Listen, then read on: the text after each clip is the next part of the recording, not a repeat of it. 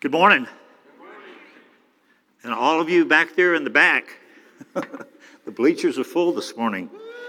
Glad you're here. Hey, um, Pat just gave me an announcement, and I want to, um, I'd like for us to just join in prayer before we begin our service this morning. I guess uh, there's a, a young uh, girl, 16 years old, in the orphanage down in Mexico, and her name is Itzel. And uh, she has been diagnosed with melanoma cancer. And so, why don't we just uh, stand together and just really lift our hearts uh, to the Lord? Um, you know, He is still the great physician. The Bible says that uh, He is the same yesterday, today, and forever. Um, Psalm 103 says, Bless the Lord, O my soul, and all that is within me. Bless the Lord, and forget not all of His benefits, um, that He forgives all of our sins and that He heals all of our diseases.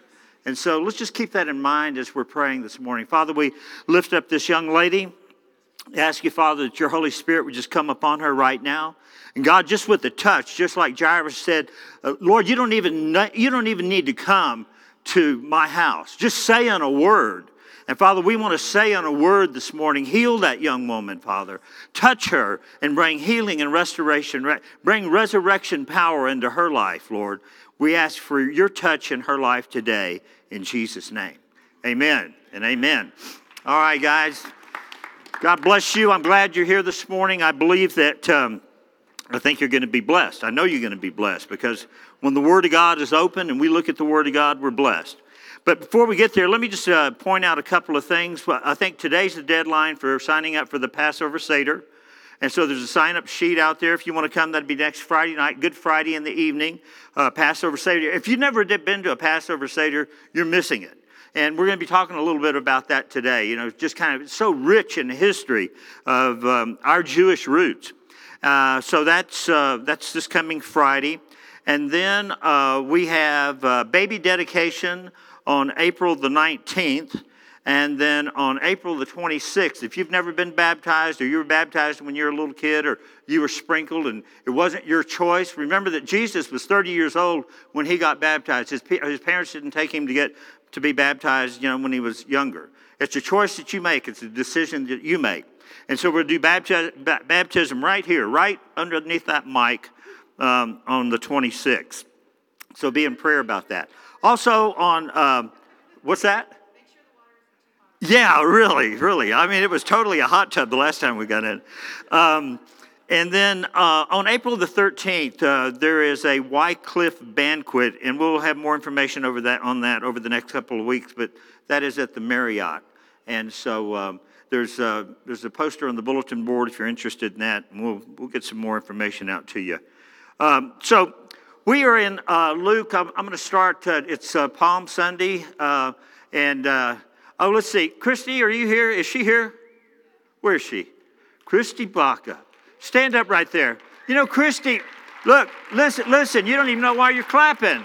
Wait a second. Wait, wait, wait. She took a group of cheerleaders to state and won number one in the state. Yeah, yeah, yeah. and some of those kids are with her. Congratulations. Great job. Great job. All right. We're proud of you. All right. So we're in Luke chapter 19. Um, and let me just kind of back up and just talk about uh, where, where, we, where we are uh, at this place in Luke's uh, gospel. Uh, and the first part, you can really break uh, Luke's gospel up into four divisions, four parts. In the very first part, we see Jesus uh, called into the ministry and he begins to pick his disciples and uh, eventually the, uh, the apostles. And then the second part, Jesus declares, he begins to preach, the kingdom of God is at hand, and he be, begins to declare through word and power, through word and miracles, that he is the Son of God, that he is the Messiah. And then when we get to chapter 11, we see in chapter 11 that um, the religious leaders begin to reject him. They say that the miracles that he's doing are being done at the hand of, uh, or through the power of Beelzebub, the chief of demons. And then by the end of chapter 13, the offer of the kingdom is withdrawn. And Jesus says to them that your house will be left to you desolate. And so we've got, there's 24 chapters in Luke, and these last five chapters really center around the last four or five days, from 19 to chapter 19 to chapter 24, center around the last four or five days of Jesus' life. All right? And so when he comes in, he comes into. Uh, uh, into Jerusalem, and this is, uh, you know, this uh, what we call Palm Sunday or the triumphal entry. Um, you know, is the last week of, of his life. Now, you, in order to understand this in its fullness and its richness, you need to understand that, you know, when we talk about Passover, that we, we talk about Jesus being our Passover lamb. In 1 Corinthians chapter 5, verse 7, it says, clean out the old yeast. Yeast uh, is representative of leaven or sin in our lives. And so um, Paul is writing to the church at Corinth and he says, Get rid of the, the sin in your old life and, and receive this newness, the newness of God, this new life that only Jesus can bring. I know that many of you have tried for years and years and years. You've tried to be good. You tried to put on your best. You tried to overcome. You've tried to, you know, overcome sin. And you just, you're in, in just a, you know, a downward spiral, this death spiral. It just doesn't get any better. You're in the same place today as you were five years ago or 10 years ago, still confessing the same sin over and over and over again. And what you need is the power of the Holy Spirit in your life. And I'll talk more about that next week. But it says that you indeed uh, are unleavened for Christ our Passover. Hear that. Christ is our Passover, uh, has been sacrificed. And so uh, I want to read to you from Exodus chapter 12 and just kind of remind us of what this is all about. Uh, remember, the children of Israel had been in captivity for over 400 years, or about 400 years, uh, in the land of Egypt, and uh, they were slaves to the Egyptians. And uh, God said that at an appointed time he would send a deliverer. He raises up. Um, he raises up Aaron and Moses and uh, to bring the children of Israel out and goes through the plague of blood and frogs and darkness and uh, the flies and hailstorms, all of these things. And then the uh, final plague was the death of the firstborn son. And um, so in Exodus, we pick up in Exodus chapter 12. It says, And the Lord spoke to Moses and Aaron in the land of Egypt, saying, This month shall be your beginning of months. It shall be the first month uh, of the year to you. Speak to the congregation of Israel, saying, On the tenth day, now keep this, this in mind, on the tenth day of this man, month, every man shall take for himself a lamb according to the house of his father, a lamb for the household. And if the household is too small for the lamb, let him and his neighbor next door to his house take it according to the number of persons and according to each man's need, and you shall make your count for the lamb. And your lamb, listen to this, this is important. Your lamb shall be without blemish, a male of the first year. You may take it from sheep or from goats. Now you shall keep it until the 14th day of the same month. And then the whole assembly of the congregation of Israel shall kill it at twilight. All right. So what you do is you go out and you, uh, you know, you survey your herds and you pick up, pick the, you know, the best lamb that you got. It's got to be a male. It's got to be under a year old without spot or blemish. And you bring that lamb into your, into your house. You actually bring it into your house and you examine it for four days. All right. For four days, you look at that lamb. All right. So on Palm Sunday, Jesus, our Passover lamb, comes into Jerusalem. And as he comes into Jerusalem, he is being inspected for four days. He's being watched. He's being questioned. We'll get into that in just a little bit. In just a little bit. But I want you to, you know, I want you to see this that our Passover lamb, just like the little lamb that you know one would take from his flock, the Lamb of God, the sinless. Remember what John the Baptist said? Behold, the Lamb of God that takes away the sins of the world. You know, uh, he is the sinless Lamb of God, and he's being examined. He's being examined and cross-examined by a group of leaders, the group of leaders in um, in uh, Jerusalem. And so we pick up. Um, we'll pick up at uh, Luke chapter 19. Um, in Luke 19, it says, after Jesus had said this, he went on ahead going up to Jerusalem. And if you were in Israel, no matter what the topography is, I mean, the Jews considered Jerusalem the center of the universe. And so, no matter where you are in Jerusalem, uh, like I said, no matter what the topography, you always went up to Jerusalem. And, uh, you know, there, there's a reference to that because in the, in the last days, during that uh, thousand year reign, uh, and, and even prior to that, when God is bringing forth judgment upon the earth, it says every mountain and every island fled away. There were no mountains and, and islands, they, all, uh, they have all fled away. But there's one mountain that still stands, and that's Mount Zion. Uh, and so uh, I, I, think it has a reference to that as well. So they, they're, they're going up to Jerusalem. And as he approached Bethphage and Bethany at the hill called the Mount of Olives, and that was on the east side of the temple, he sent two of his disciples, saying to them, Go to the village ahead of you, and as you enter it, you will find a colt tied there, which uh, no one has ever ridden. Untie it and bring it here. And if anyone asks you why you're untying it, say, The Lord has need of it. And those who were sent ahead went and found it just as the Lord had told them. Now, I, doesn't that, that seems a little odd to me. I mean, if, if, if I was one of those two, I mean, I'd be asking some questions, you know? I mean, uh, people get arrested for stealing horses. I mean, you could be hung a couple of, you know, 100 years ago, you know, in the Old West, you'd be hung for stealing a horse. Uh, so uh, I'm wondering about the conversation that these two disciples having are having along the way. You know, is this exactly what we say? Should we say, should we, you know, talk to the owner and kind of explain to him a little more in detail? But, you know, the Word of God is so clear. And uh, it was clear then, it was clear to these disciples, and it should be clear to us today that we need to uh, be. Remember what Jesus said when, when Satan was tempting, tempting him to take the stone and turn it into bread. And, and Jesus said, Man does not live by bread alone, but by every, everybody say every, every, word of God. We live by every word of God. And it's not like a la carte, it's not like the cafeteria line. You know what? I'll take this, I'm going to live by this, but I don't want to live by that. I'll live by this, I don't want to live by that. We got to live by every word of God.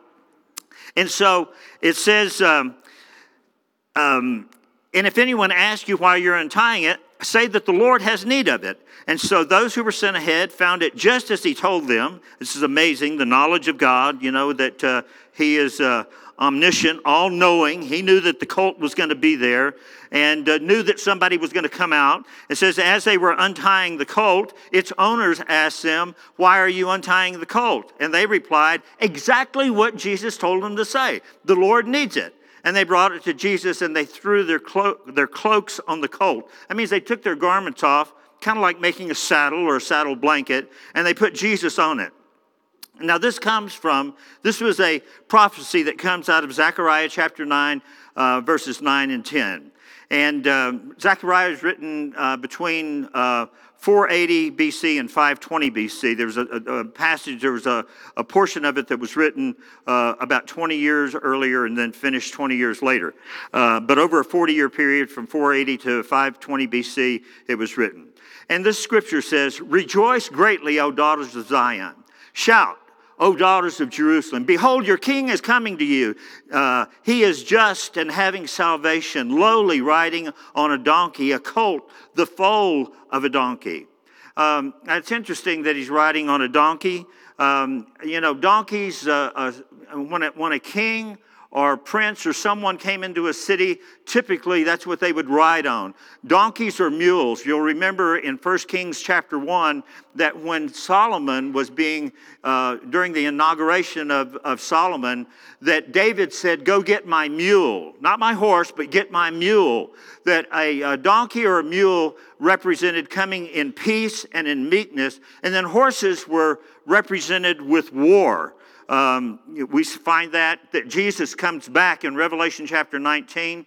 It says that Jesus will come back uh, riding on a white horse. Uh, those that are coming with him will be riding on white horses, uh, representing com- coming back as a time of war. We see in Zechariah chapter 14 that t- talking about that time when Jesus comes back, that uh, that the Lord will strike uh, the horses with blindness at that time. So you can see the horse again represents war.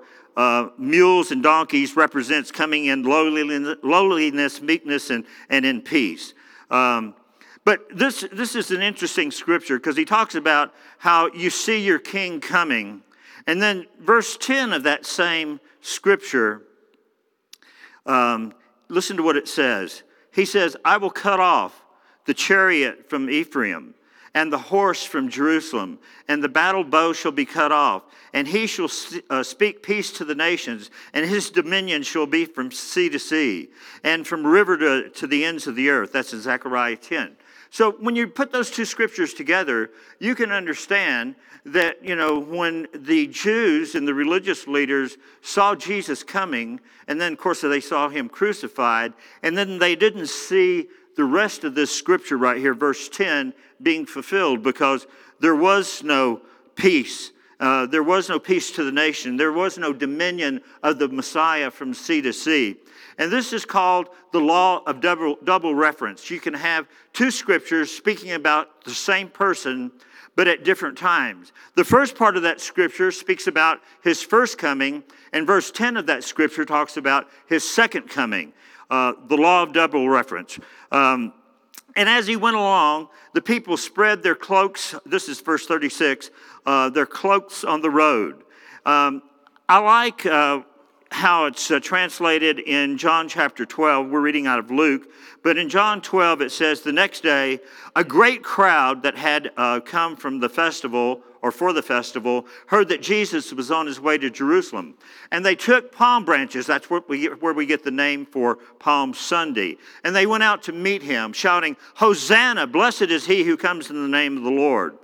Now, when he came near the place where the road goes down to the Mount of Olives, again on the east side, the whole crowd of disciples began joyfully to praise God in a loud voice for all the miracles. Now, remember, we know that Jesus had gathered thousands. Uh, there was a feeding of 4,000, there was a feeding of 5,000.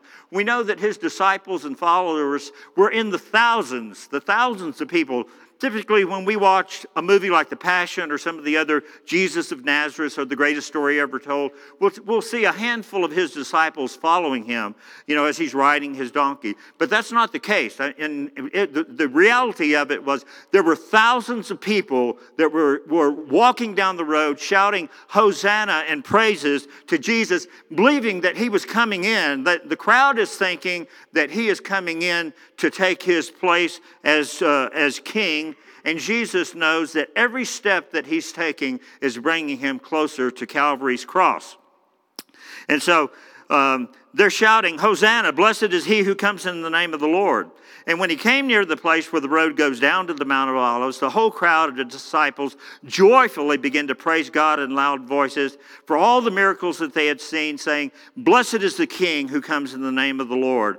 Peace in heaven and glory in the highest.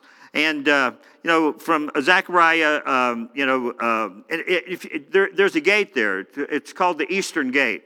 And, um, you know, if you go to Jerusalem today, if you go to the, to, the, to, the, to the city today, you will see that the Eastern Gate has been blocked off. It has been walled off. You'll see, you can see the outline of the gate there, but its stone is filled in. And um, in front of the gate, there's a cemetery that has been placed there. Well, at 4 AD, the Muslims, knowing this, knowing the, the prophecy about the Messiah coming and coming in through the eastern gate, walled this gate off, and then they planted a, uh, put a cemetery in front of it because no good Jew would walk through a cemetery to get through that gate because you would be defiled for seven days, which would prevent you from coming into the city uh, and into the temple area. And so um, they you know, they, they, they did this not knowing that Jesus had already, the Messiah had already entered in to the, uh, through the eastern gate, and uh, obviously not knowing that in the body that Jesus has right now, um, you know, no gate or solid wall of rocks are going to stop him from doing whatever he wants to do. Amen? All right. I mean, just like he appeared to the disciples on that first day after resurrection, the doors were locked. It says the doors were locked, and they were in there because of fear of the Jews. We're going to be talking about that some more next week as well. And he just locked doors don't stop won't stop him. He'll keep coming. He's coming. All right. He's coming. He's coming more ways than one, right? All right. So the, the, the crowds are shouting these praises. And uh, I mean, Hosanna, blessed is the King who comes in the name of the Lord. Now, some of the Pharisees, listen to this, in the crowd said to Jesus, Teacher, rebuke your disciples. I tell you, he said, if they keep quiet, the stones will cry out. Now, the Pharisees recognized that these words were directly related to words speaking about the coming of the Messiah. Uh, psalm 118 is a messianic psalm. And in Psalm 118, it says the same thing in uh, verse 26 and 27, if you want to look there in your Bible. Blessed is he who comes in the name of the Lord. From the house of the Lord we will bless you. The Lord is God, and he has made light shine on us. And with boughs in hand, we join the festal, uh, festal procession and that's exactly what they were doing. They had the palm branches and, and, they're walking before laying those down and, and letting Jesus come and, and saying, Blessed is he who comes in the name of the Lord. Now, for those of you that are good Bible scholars, you will remember that back in um, Luke chapter 13, when we went through the book of Luke, Remember what Jesus said because they had rejected him. And the kingdom was no longer being offered. The kingdom, the offer of the kingdom had been withdrawn because they said that the work that Jesus had done was the work of Beelzebub or the chief of demons. And he says, Because you have rejected me, the kingdom is now being withdrawn. And, uh, and at the right at the end of, of chapter 13 in Luke, you will see your house is, he says, Your house is being left to you desolate, and you will not see me until you say, until the entire nation says, Blessed is he who comes in the name of the Lord. And we see that fulfilled in Zechariah chapter 12. It says that they will look on him whom they have pierced. This is when the whole city is surrounded by the Antichrist, the false prophet, Satan himself. Wars come against the city of Jerusalem, and you know they're they're they're desperate. They don't know what to do. And I believe that they look up and they see Jesus coming in the clouds with great glory, and, and they see the, the wounds in his hand and they see written on his vesture, King of King and Lord of Lords. They see that he is the Word of God. And then they recognize and they just break down. The whole nation in a moment just breaks down. And, and they recognize that for thousands of years we have rejected Jesus, that this story about Jesus being the Messiah was true and we rejected it all of these years. And the whole nation, it says, they begin to mourn like one mourns for his only begotten son. And the house of David, it speaks about. David being the king, and it talks about the house of Nathan, Nathan being the prophet. It talks about the house of Levi, Levi being the priest. And it talks about the house of Shimei. Remember, he's the one that when Absalom uh, took over the kingdom and drove David out, that uh, Shimei was the guy that you know was throwing dust up in the air and throwing rocks at David. And you know, one of David's men said, "Let me go take his head off." And David said, "Leave him alone. Leave him alone. Let's just get out of here." And uh, but all of them will look up. Those four classes of people representing, you know, the, the kings and the priests and the prophet and, and just regular common people. And everyone will look up and see, they will look upon the one that they have pierced and they will begin to mourn. Amen. And then God just suddenly, just in a moment, the Bible says, how can a nation be saved in a moment? And that's exactly how it happens. In verse 41, Oh, let me just back up just a second. He says that, you know, the religious leader said that, uh, that, or Jesus said to them, if these don't cry out, even the rocks would cry out. You know, how could that be? Well, remember, if you'll remember back in when John the Baptist is, is baptizing, and uh, he says, uh, you know, the, the religious leaders, they, they thought they, they didn't need Jesus. And a lot of people feel that way today. A lot of your friends, a lot of your family feel that they don't need Jesus, that they live a good enough life. And John is baptizing, and it says that some of the religious leaders came to see him, to see what he was doing. Not to be baptized, they just wanted to observe. And John looks at them and said, He calls them a brood of vipers. Who has warned you to flee from this wrath to come? And then John goes on to say, Do not think to say that we have Abraham as our Father. And essentially, what they were saying is that we can put our faith in, we're, we're, we're Jews. We're saved because we're Jews. We're saved because we're sons of Abraham. We don't need Jesus. We don't need his blood. We don't need his teaching. You know, we, we, we're already, we, we've got it made. We're, we, we have salvation because we are sons of Abraham. He says, and John says to them, Do not think to say that we have Abraham as our father. Out of these stones, out of these stones, God can raise up children to Abraham. And it's kind of a reference, Jesus was saying the same thing. If these don't cry out, if they, these don't shout out, you know, that uh, the, the very stones that are uh, gathered around you will begin to praise God. And as he approached Jerusalem and saw the city, now just think about this. Notice this contrast here. The, the, the crowds are, I mean, thousands of people are shouting Hosanna and praising God, and they're full of praise and they're excited and they're joyful. But it says at the same time that as, as he saw Jerusalem and he saw the city, that he wept. I mean, what a contrast. You've got Jesus crying and the crowds cheering. You know, the, the crowd's thinking he's coming in to, to sit on the throne of David and he's going to be our new king. And Jesus is weeping because he knows that the crowds have rejected him, that ultimately the nation and the religious leaders had rejected him from being Messiah. And he says that you, even you, had, uh, if you had only known on this day what would bring you peace, but now it is hidden from your eyes, and the days will come upon you when your enemies will build an embankment against you and encircle you and hem you in on every side. We know that that happened in 70 AD when Titus, the Roman general, surrounded Jerusalem. And uh, they say there were over 2 million Jews. That's what historians believe, that there were, when they finally broke through the walls, there were over 2 million Jews that were killed. And he says, They will dash you to the ground, you and your children within your walls. They will not leave one stone upon another because you did not recognize the time of God's coming to you. And so he has been uh, rejected by the leaders in the nation, and uh, the offer of the kingdom has been withdrawn. Um, we see that in Luke 11 and Luke 13.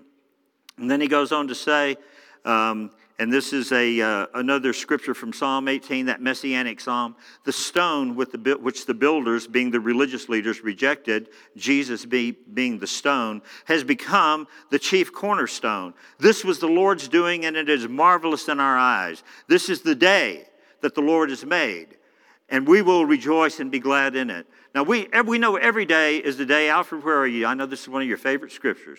Uh, he reads it to us every Wednesday morning. But we know that, that every day is a day that the Lord has made. But in Psalm 118, what he was talking about when he said, This is the day that the Lord has made, he was talking about the triumphal entry, talking about Jesus coming in. This is the day, this is the appointed time that Jesus is to come into the city. And so uh, we know that um, it says that every day that Jesus was in the uh, temple, uh, the chief priests, the teachers uh, of the law, and the leaders among the among the people were trying to kill him. There was no no there was no they weren't trying to just subdue him. They weren't just trying to quiet him. They weren't just trying to kind of you know move him back up into Galilee in the northern part of Israel. They wanted to kill him, and it's, and it's plain in the Word of God right here. Every day he was in, the, in teaching in the temple, but the chief priests, notice the groups of people, the chief priests, the teachers of the law, sometimes called scribes, the leaders of the people were trying to kill him. All of those, uh, among with the uh, Sadducees and the Herodians, are, are the, the four different uh, groups of people that were opposed to Jesus. And uh, they were different relig- religious branches within, um, within the Jewish system. And so uh, in John chapter 8, it says that they, they asked this to try to trap him in order that they might have some evidence to accuse him. Now remember, we're, we're talking about Jesus coming in. He's coming into the city, and he's coming in just like that Passover lamb, and he's coming in to be examined. And I'm going to just quickly run through some of the examination that Jesus is uh, uh, enduring during these last few days of his life. One day, Jesus was teaching in, the people in the temple, Uh, in, the, in the temple court proclaiming the good news. And the chief priests and the teachers of the law, together with the elders, came to him as three groups of people chief priests, teachers of the law, and the elders came to him and said, Tell us, by what authority do you do these things? And they said, Who gave you this authority? And he replied, I will ask you a question. Tell me, Someone, have you ever heard that story that, you know, the one rabbi was, or somebody was asking this rabbi, and they said, why? And Jesus did this a lot. You ever notice that? He'd ask, somebody ask him a question, he'd ask a question back. He says, you know, why, why do you guys always do that? You know, why do you, why do you uh, answer a question with a question? And the guy said, why not? um, anyway, that's what Jesus did. He did it a lot. He said, uh, So who gave you this authority? And he replied, I will also ask you a question. Tell me, John's baptism, was it from heaven or of human origin. And they discussed it, and I can see them just kind of like a little football huddle. Jesus over here, and they're kind of gathered together. Say, well, if we say, you know, if we if we say that it was from heaven, he will say, well, why didn't you believe him? But if we say that it's of human origin, all the people, remember, if not just the, the disciples, but there's thousands of people there that are clinging. It says they're clinging to every word that Jesus spoke. He says they're afraid of the people. And so the people will stone us. And so what they ended up saying uh, says, uh, We don't know where it came from. And Jesus said, Well, then neither will I tell you by what authority I'm doing these things. And so they wouldn't, you know, they wouldn't tell him if they would have said. And remember, that's what John said. John pointed him out and saying, This is the Messiah. This is the Son of the living God. He was pointed out by John the Baptist. This is the Lamb of God that's going to take away the sins of the world.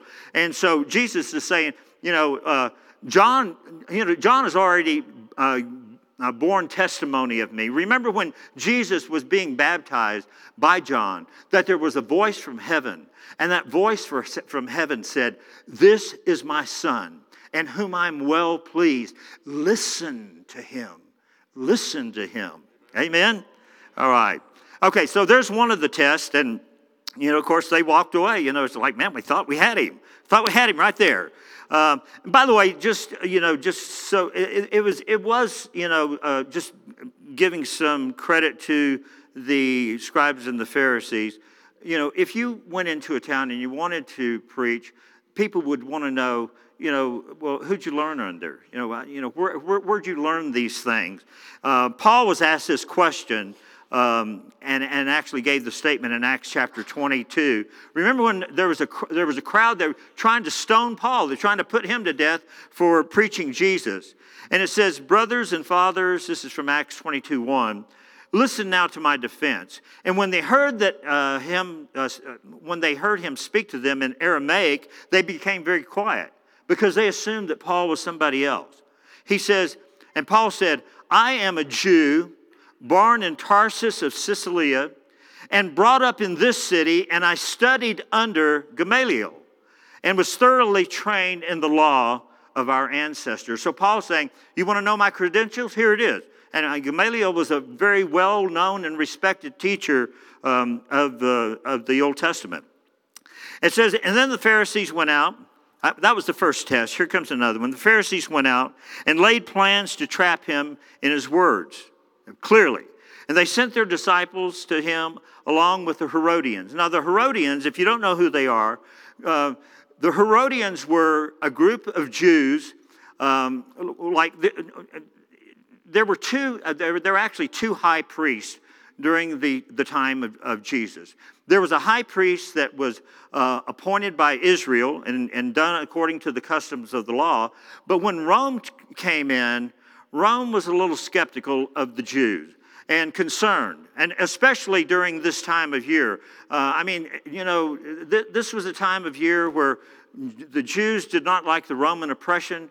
There were probably, you know, uh, hundreds of thousands of people that came up to celebrate the Passover. Uh, Rome was concerned that, you know, maybe these crowds might get out of control. There might be a, a revolt and overthrow of the government. And so, you know, their, their army, uh, Roman, the, the, garrisons, their legions were, you know, on high alert. You know, it's a, you know, this is a, um, a red flag moment. You know, everybody's got their antennas up in case something goes wrong. But Rome also appointed a, a, a, priest as well. And they also appointed a governor. Herod was appointed by uh, Rome to, to kind of govern, govern and manage, um, you know, the people. And so the Herodians uh, didn't believe in all of the Bible. Um, and, and while the Pharisees were just, they would not you know, they, they wanted nothing to do with Rome. The Herodians were, okay, well, we'll, we'll believe the Old Testament and we're going to kind of rely on Rome as well. As a matter of fact, going back, and part of this I left out, remember when Jesus went into the temple and he began to overthrow the, the, the money changers' tables? Well, what would happen if you, you know, if you were a Pharisee, to have a Roman coin or denarius in your hand would be idolatry because it had the, the inscription on it was Caesar's inscription and they believed that that was an idol. So when you came, if you came from, that was kind of the currency of Israel. But within the temple area, within the walls there, they used their own currency. And that's why you had to go exchange your Roman money for the money that was acceptable in the, in the temple. And in doing that, the religious leaders, you know, there was always a cost associated with that. We talked about this as well. They would also examine your lamb and you know uh, invariably your lamb would have some kind of problem with it you know i don't quite like the way that it looks. But they had you know those that sold lambs and goats and you know the, the, the pigeons and doves for the offering.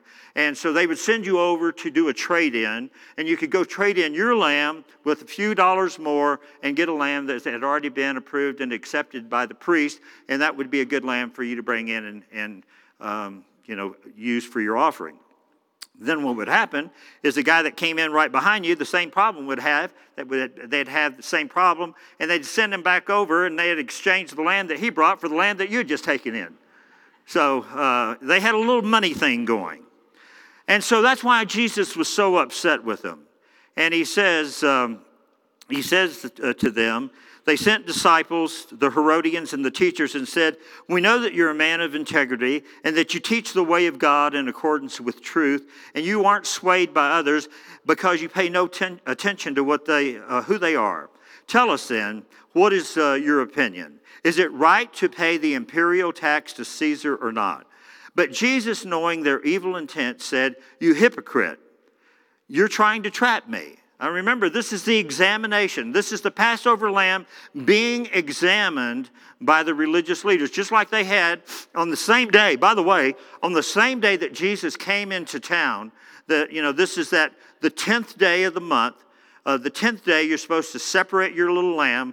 Uh, there was also a national celebration on the day of Passover. And so the leaders would bring in one lamb, and they brought that lamb in at the same time that, you know, that Jesus is coming in riding on the donkey. The leaders, the religious leaders, had a lamb that they brought in that they were inspecting for this four day period as well. But meanwhile, they're examining him and cross examining him. And he says, Why are you trying to trap me? Show me a coin that you, that you use for paying taxes. Then he brought him a denarius. And he asked them, Whose image is this? And whose inscription? Caesar's, they replied. And he said to them, So give back to Caesar what is Caesar's, and to God what is God. Now, you know, I mean, they, I, am thinking, they, th- they think in their minds, okay, we're bringing the Herodians in we got the Herodians with us, and if he says that we shouldn't pay tax, these guys that are loyal, these Jewish guys that are loyal to Rome, are going to go back and say, look, this guy's trying to overthrow the government. Uh, he's, he's suggesting that we not pay taxes. And so, but so when they ask him the question, and Jesus says, well, whose inscription's on it? They said, Caesar's. And he says, give back in taxes to Caesar. You know, the, the Pharisees considered this coin absolutely worthless. They, didn't, they, they wouldn't even have it in their possession. So it was worthless. And so if you're giving something that's worthless away, if you're giving it, giving it back and, and you consider it worthless, you've given nothing really. In, in essence, you've, giving no, you, you've given nothing. And so he says, give to Caesar what is Caesar's and give to God what is God's. Now listen, uh, this is the group that has come in to trap him. It says, and when they heard this, they were amazed and they left him and went away. And then finally, this last point. It says, Some of the Sadducees who say there is no, resurre- uh, no resurrection. Remember, we've got the scribes and we got the Pharisees, we've got the Herodians, and now we have the Sadducees. And the Sadducees not only did not they not only believe that there wasn't a resurrection, they didn't believe in angels or devil or demons. They didn't believe in any of that. They were very liberal in their beliefs. And they came to Jesus with a question. And they're going to try to trap him. The Herodians have come to uh, try to trap him. The scribes and the Pharisees have tried to trap him. And now here come the Sadducees. All of this is, again, the Lamb of God, this little Passover lamb being inspected, being observed. Is there any fault or flaw in him that we can find any fault in him? And some of the Sadducees who say there is no resurrection came to Jesus with a question. Teacher, they said, Moses wrote for us that if a man's brother dies, and leaves a wife but no children, the man must marry the widow um, and raise uh, up the offspring for his brother. Now, there were seven brothers. The first one married a woman and died childless. The second and the third married her, and in the same way, seven died, leaving no children. Finally, the woman died too. Now then, at the resurrection, whose wife will she be, since she seven were married to her? This comes from Deuteronomy chapter uh, 25, if you want to look this up this law about a brother marrying his uh, dead brother's wife. Um, and Jesus replied, The people of this age marry and are given in marriage, but those that are considered, those who are considered worthy of taking part in the age to come, talking about the kingdom and heaven, those that are considered worthy of taking part in the age to come in the resurrection from the dead will neither marry nor will be given in marriage. They can no longer die, for they will be like the angels. And they are God's children, and since they are the children of the resurrection.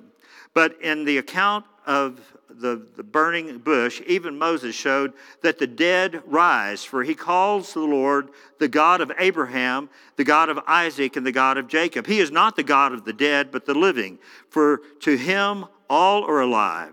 Some of the teachers of the law responded, Well said. And listen to this. After this point, it says no one dared to ask him any more questions because he sent them away. I mean, I mean, just like, you know, they were dumbfounded. They could not catch him in a trap. And so the Lamb of God, this Lamb of God that God sends in on the 10th day of the first month and is examined by the religious leaders for four days, um, passes every test. And not only does he pass the test with the religious leaders, but we see him standing before Pilate in Luke chapter 23, verse 14. And Pilate says, You brought this man to me as one who turns the people against the government. And here in your presence, I have examined him. I have examined him. I have examined him and have found him not guilty of the charges you bring against him. Totally examined the Lamb of God. All right, guys. That's what Passover is about. And next week, we understand that uh, after the Passover meal that he has with his disciples, um, that he goes out to the garden to pray. He's arrested in the garden. And uh, that night, uh, taken before the chief priest, uh, they bring in uh, false accusers whose stories will not mesh or agree. Uh, and yet, when they ask him if he is the Son of God, if he's the Messiah, he acknowledges that he is. And for that, they say that he has blasphemed God and that he is worthy of death. Uh, we'll pick up there next week. But before we close, I want to go back to the part of the story about the two disciples. The two disciples that went to get the donkey, the colt. Let me just read it to you again quickly. It says, Go to the village ahead of you, and as you enter it, you will find a colt tied there, which no one has ever uh, ridden. Untie it and bring it. Bring it here. And if anyone asks you why you are untying it, say the Lord needs it. And those that were sent ahead went and found it just as he had told them. And as they were untying the colt, its owners asked them, Why are you untying the colt? And they replied, The Lord needs it. And they brought, brought it to Jesus. And while I'm wrapping this up, I'm going to ask our worship team, Benji, if you guys will come back. Crank up the volume a little bit this time, too. I know. I know you heard nothing like that, probably ever. Uh, but uh, we, we, want to, we just want to go out with some shouts of praise, you know. I mean, you think about those, those guys, you know, you know, seeing Jesus in that procession. But as I read that passage of Scripture, I read it again because I'm going to just ask, ask you something. There are going to be times in your life, there's going to be a time in your life when God asks you to do something that seems so ridiculous that your rational mind is going to kick in and you're going to try to justify it or explain it away. and you can see this throughout the scripture. You know, God telling Noah to build a boat when there had never been rain in the middle of the, of the desert, when God told Abraham to leave his country, not knowing where he was going to go or what he was going to find when he would get there, when God told Joshua, I just want you to march around the walls of Jericho seven times. It's ridiculous. It's crazy. Why would you want to do that? When God tells David to get a stone and go face a giant, God, he is so big. He's so big. You know, some people said that David could have said that, you know, he's so big, you know, uh, he's so big and, you'll never be able to kill him, you know. And uh, David said, he's so big, I can't, I can't help but hit him. You know, I mean, you know, I mean, he's a giant there. I'm not going to miss. And, uh, you know, uh, other, others in the Bible, you know, just think about it. You know, just uh, Peter, go down and throw your, your hook in the sea and, and catch the first fish, and it's going to have a gold coin in its mouth. And there are going to be times in your life when God asks you to do something that seems so off the wall that you're going to begin to question is this really God? Is this really God? But Jesus said, My sheep know my voice and they listen to me and they hear me and they follow me. And I just want to encourage you guys, you know, um, maybe, you, maybe you seem distant from God today. And, you know, all of us get in those places where, you know, sometimes we're hot, we're cold, we're hot, we're cold. You know, if you seem distant from God today, you know, uh, there's a scripture from Revelation that says, Behold, I stand at the door and knock. And if anyone hears my voice and opens the door, I will come into him and sup with him and he with me. And I'm going to tell you, I don't care how bad you've been or what you've done or when you've done it or who you've done it with. I, I, I don't care about that. I just care about the one that's knocking at your door right now, wanting to come in. And if you're willing to, I want you to stand with me for just a second. If you're willing to let him come in, I mean, he'll, he'll break the door down. I mean, he is anxious to come in and be with you and change you and heal your brokenness and forgive you of all your sin, all your yesterday sin, all your today sin, all your tomorrow sin. He is willing and able to forgive you because he is the spotless Lamb of God. He is the Lamb of God that has come to take away the sins of the world. And so let's just rejoice. Let's praise Him. Crank it up.